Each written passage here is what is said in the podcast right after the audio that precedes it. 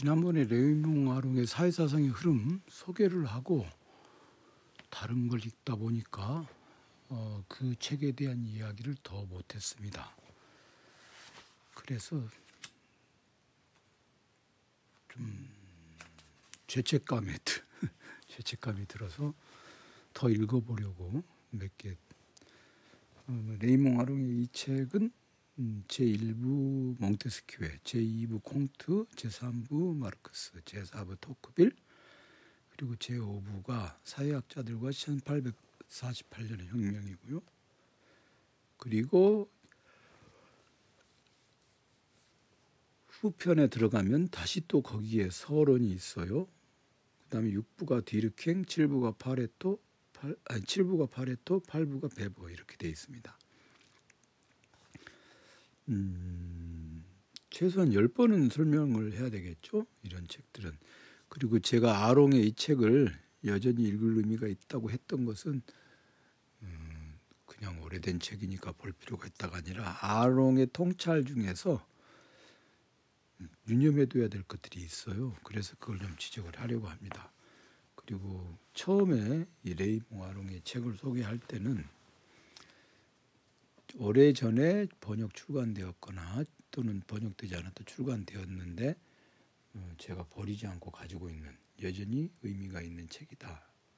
의미가 있는 것으로 판단되는 그런 책들을 좀 소개해 보겠다 했던 것이잖아요. 그러다 보니까 음, 무엇보다도 이 아롱 책도 생각났고 칼 포포의 역사주의의 빈곤, 그다음에 테다 스코치 그 국가와 사회혁명, 그다음에 베링턴 무어의 책도 있어요. 집에 있는 걸 그 뒤로도 뭐 틈나는 대로 이렇게 저렇게 찾아보니까 어, 좀 있습니다. 몇 개. 음, 구석지에 처박혀 있어도 있는 것들을 좀 찾아보면서 얘기를 하겠습니다. 몽테스큐에는 오늘 오늘 몽테스큐에 대해서 부분을 정리하려고 해요.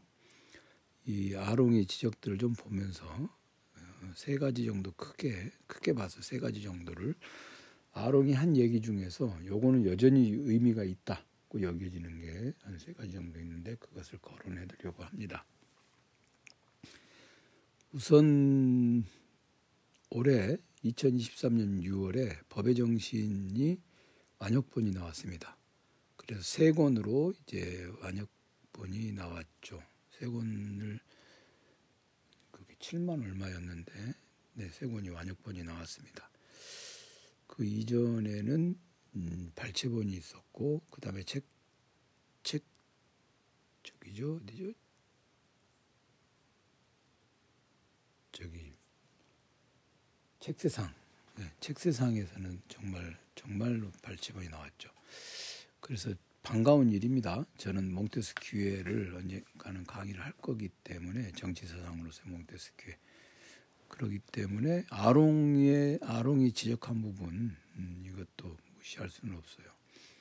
아롱도 그리고 아롱이 그리고 레이몽 아롱이 예, 그 텍스트를 아주 아주 상세하게 분석을 하는 건 아닌데 어, 몽테스큐 법의 장신의 구성 구조라든가 또는 어떤 텍스트들 사이에 각 편 사이의 관계라든가 이런 것들을 분석을 하고 있습니다.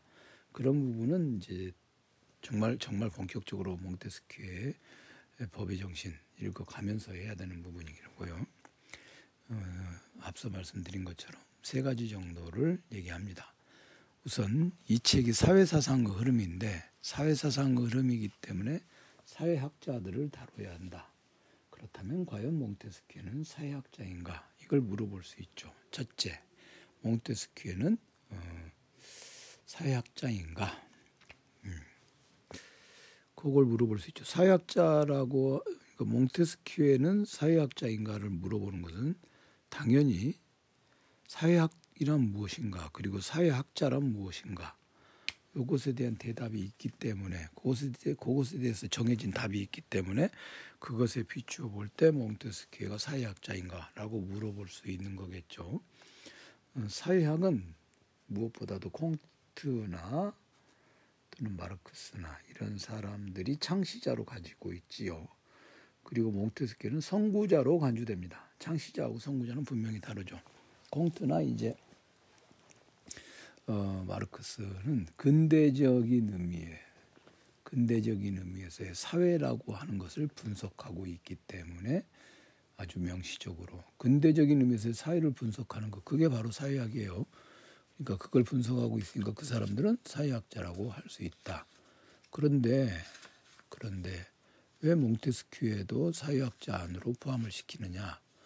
어, 몽테스큐에는 아주 명시적인 의미에서의 사회학자는 아니다. 사회학자는 아니다. 그런데 그런데 몽테스키에서는 사회학자들이 일반적으로 어, 취하고 있는 그런 사회학자 특유의 태도가 발견된다. 그것이 뭐냐면 다양하고도 무의미한 사실들로부터 우리 눈앞에 펼쳐져 있는 사실들로부터 지적으로 이해가 간, 이해할 수 있는 질서를 추론 하려 했다. 뭐 그게 꼭 사회학자들만 그러느냐? 그런 건 아닌 그런 건 아니겠죠.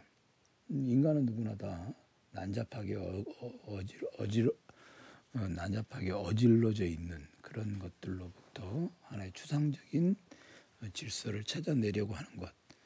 구슬이 서말이어도 이어야 이어도 껴야 법이다. 그럴 때 구슬이 서말이다라고 하는 것은 무의미하고도 다양한 사실들일 수 있겠고 그것을 꿰는 실이라고 하는 것 그게 질서가 될 수 있겠죠. 그렇게 보면은 질서를 찾는 모든 활동이 과연 사회학자들이 하는 활동인가? 사회 속에 있는 것들을 찾아보려고 했다.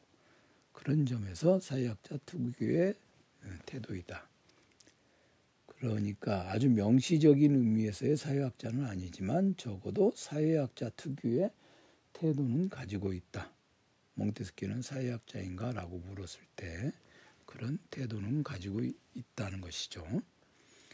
그리고 거기서 더 나아가서 옹테스키에가 질서의 발견을 즉 무의미한 다양한 사실들로부터 질서를 발견하려고 했다는 것은 질서를 발견하고 싶다라고 하는 것 이면에는 뭐가 있느냐 우발적으로 보이는 현실 세계의 과정들의 배후에 어떤 그런 것들을 음, 가능하게 하는 근본 원인이 있음을 전제한다는 것이죠. 그게 바로 몽테스키에가 사회학자는 아니지만 사회학자 특유의 태도를 가지고는 있었다. 그것을 말해준다고 합니다. 그렇게 생각해요. 몽테스키에는 여기에 이제 그 몽테스키에 시작하는 부분에 어, 레이몽 아롱이 그렇게 얘기하는 게 있거든요. 몽테스키에가 어디에 속하는가에 관한 문제가 불확실하다는 것은 프랑스 여러 학교에서 교과 과정의 편제를 보면 명백히 알 수 있다. 몽테스키에는 문학부, 철학부, 경우에 따라서는 심지어 역사학부의 독서 목록에 동시에 나타나기도 한다. 어, 사상사가들이 몽테스키를 어떤 경우에는 문인의 한 사람으로서 또 정치 이론가로서 법제사가로서 그렇게 분류한다 그 말입니다. 심지어 경제학자의 한 사람으로 음, 보기도 한다 그래요. 그 이제 케인 케인지가 합, 그 일반 이론 있지 않습니까? 거기에 어, 재담으로 웃기자고 한 얘기겠죠. 거기에 몽테스키는 프랑스의 최대 경제학자로서 아담 스미스의 견주어 마땅한 인물이며 예리한 통찰력, 명석한 사상 또한 상식의 소유자로 사상 또한 상식의 소유자로 중농주의 경제학자들보다 출중하며 모든 경제학자가 꼭 지녀야 할 자질을 구비하고 있다. 그랬어요. 음. 글쎄, 이건 그냥 프랑스 사람들한테 그립 서비스를 한 게 아닐까 그런 생각이 듭니다. 그런데 여튼 몽테스키에는 문인이기도 하고 법학자이고 정치 철학자였던 건 틀림없어요.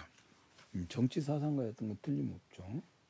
그 얘기는 조금 바로 이어서 하겠습니다. 여튼 몽테스키에가 그런데 이제 사회학자로 분류되지는 않습니다. 아주 분명하게 정치 사상가라고 분류할 수 있죠. 정치 사상가라고 분류할 수 있습니다. 왜 그러냐? 왜 그러냐? 이 몽테스키의 법의 정신이라고 하는 이 텍스트를 크게 나누면 세 부분으로 나눌 수가 있는데 첫 번째는 정부의 세 가지 유형, 이른바 정체론이죠. 또는 정부 유형론 이렇게 말해도 되고 정체론의 를 다루고 있습니다. 정치는 뭐 이러 정치 체제는 이러이러한 것들이 있다. 이렇게 다루죠. 이 부분이 바로 이제 몽테스키를 법의 정신이라고 하는 이 책을 정치 사상 텍스트로 어, 만들어주는 얘기입니다. 왜냐? 이게 바로 이제 그 아리스토텔레스의 전통에서 내려오는 방식이기 때문에 그렇습니다. 아리스토텔레스의 정치학하고 유사한 내용을 갖고 있죠. 그리고 이 부분에는 읽어보면 아리스토, 아리스토텔레스의 정치학에 관한 언급이 많이 나옵니다. 이게 바로 정부 유형론이고 사회학적인 분류로 나눈다면 정치 사회학에 해당합니다. 정치 사회학, 정치적 현상에 대한 사회 구조, 그것이 사회 구조와 정치적 현상들이 또는 정치 체제가 그 성립하고 있는 사회 구조와 어떤 관계가 있는지 그리고 어떤 사회 구조에 따라서 어떠한 정치 체제가 가능한지 이런 걸 따져 묻는 게 정치 사회학이거든요. 그런 것에 해당한다고도 할 수 있습니다. 그리고 바로 그런 점에서 몽테스키의 정, 법의 정신은 정치 사상 텍스트로 분류할 수 있죠. 어, 이건 아주 명백하게 고전적 정치 철학의 전통을 이어받은 것이다. 그리고 거기까지가 몽테스키의 그 놓여 있는 영역이죠. 몽테스키에는 근대적인 정치 사상의 어, 맥락 속에다 위치시킬 수는 없습니다. 자, 그 다음에 두 번째로는 사회 조직에 어, 영향을 주는 물질적, 정신적 원인들을 다루고 있는 게 이제 그 몽테스큐 법의 정신의 두 번째로 많은 부분을 차지하죠. 어, 그것은 이제 원인론이라고 우리가 부를 수 있겠어요. 앞에 부분을 정부 유형론이다 한다면 뒤에 부분 사회 조직에 영향을 주는 물질적 정신적 원인 이것은 원인론이라고 부를 수 있겠습니다. 사회 조직에 영향을 준다고 그랬고 그런 사회 조직에 영향을 주기 때문에 사회 조직이 정신적 물질적 원인에 의해서 형성이 될 테고 그리고 그 사회 조직은 또 정부 유형과 어떻게 관계를 맺고 있는가 이렇게 이렇게 세 가지 영역들을 나누게 되는 거죠. 아니 두 가지 두 가지가 그런 관계를 맺게 되는데 자 생각해 보면 사회 조직에 영향을 주는 물질적 정신적 원인들이 있어요. 그런데 사회 조직에 영향을 주는 그런 물질적 정신적 원인들을 집약한 것은 뭐냐? 일반 정신이죠. 일반 정신. 그게 이제 법의 정신의 셋째 부분입니다. 일반 정신. 그런데 그 일반 정신을 통해서 어, 사회 조직 과 정치적인 조직, 정부 이 정부 유형들이 서로 연결이 됩니다. 그게 바로 일반 정신이라고 하는 개념의 역할이기도 하죠. 음, 그렇게 보면은 이렇게 보면은 사회학적인 어떤 저작이라고 말할 수도 있어요. 우선 사회 조직에 영향을 주는 물질적 정신적 원인을 탐구해.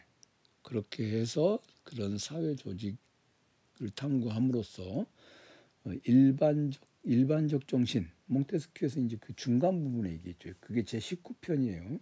법의 정신 제 19편 일반적 정신이라고 하는 것이 성립됩니다. 그러면 그것은 분명히 사회 조직으로부터 추론되어 나온 것이지 않습니까?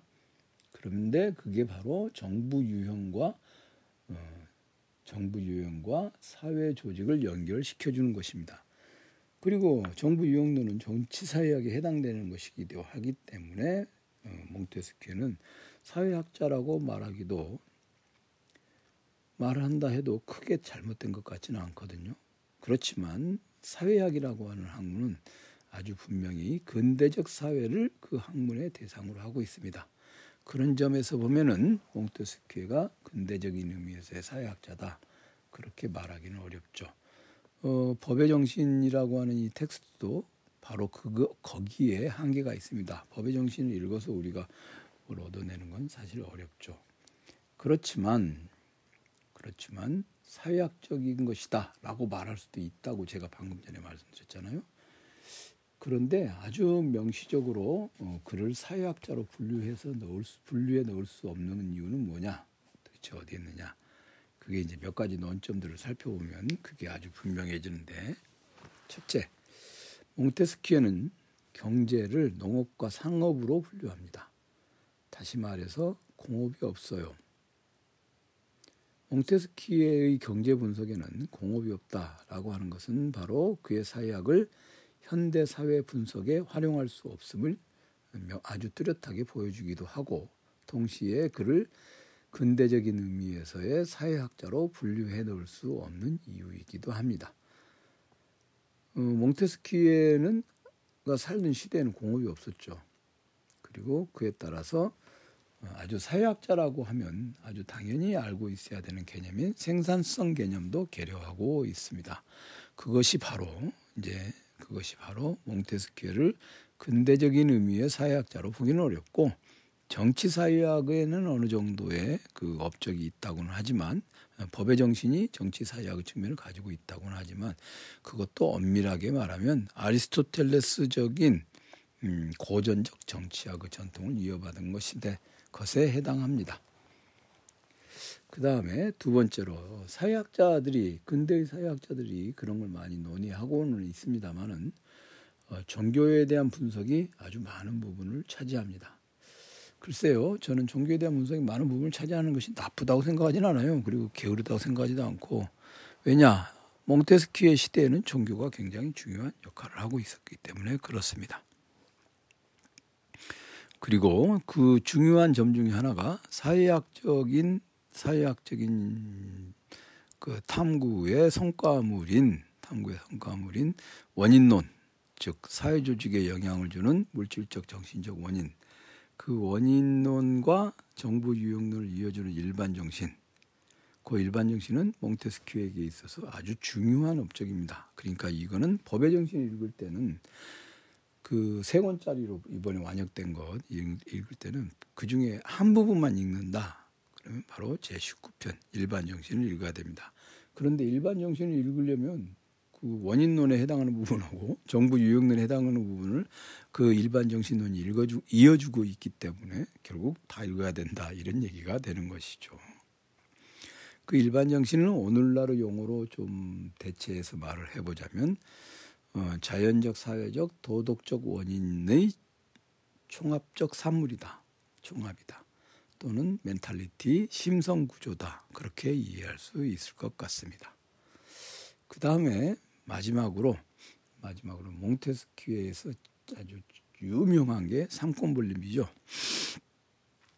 삼권분립이라고 하는 것을 오늘날 우리가 얘기하는 것처럼 행정, 입법, 사법 이 삼권이라고 이해하시면 곤란하고 몽테스큐에게 있어서 상권 분립이 얼마나 중요한가 하는 것을 지나치게 의미를 많이 부여해서는 안 됩니다.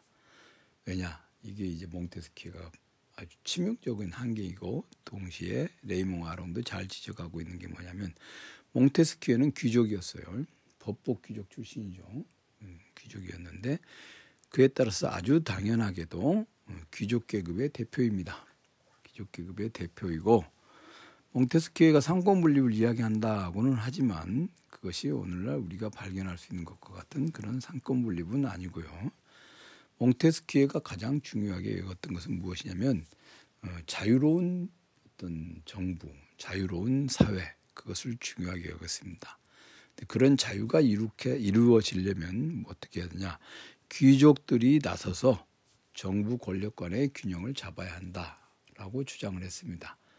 그러니까 조금 단순화해서 말하면 삼권 분립이라고 하는 것, 몽테스키에가 말한 삼권 분립이라고 하는 것, 그것은 귀족들에 의해서 정부 권력 사이의 균형을 잡는 것, 그걸 말합니다.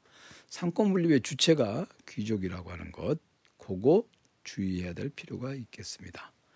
레이몽 아롱의 몽테스키에에 나온 내용, 지금 이건 제 생각이 아니라 지금 말씀드린 거는 그 뭐 레이몽 아롱의 생각을 제가 재정리해서 말씀을 드린 것입니다. 그리고 법의 정신 이거는 뭐 분석을 하려면 1년 내내 이제 이거 해야 되겠죠.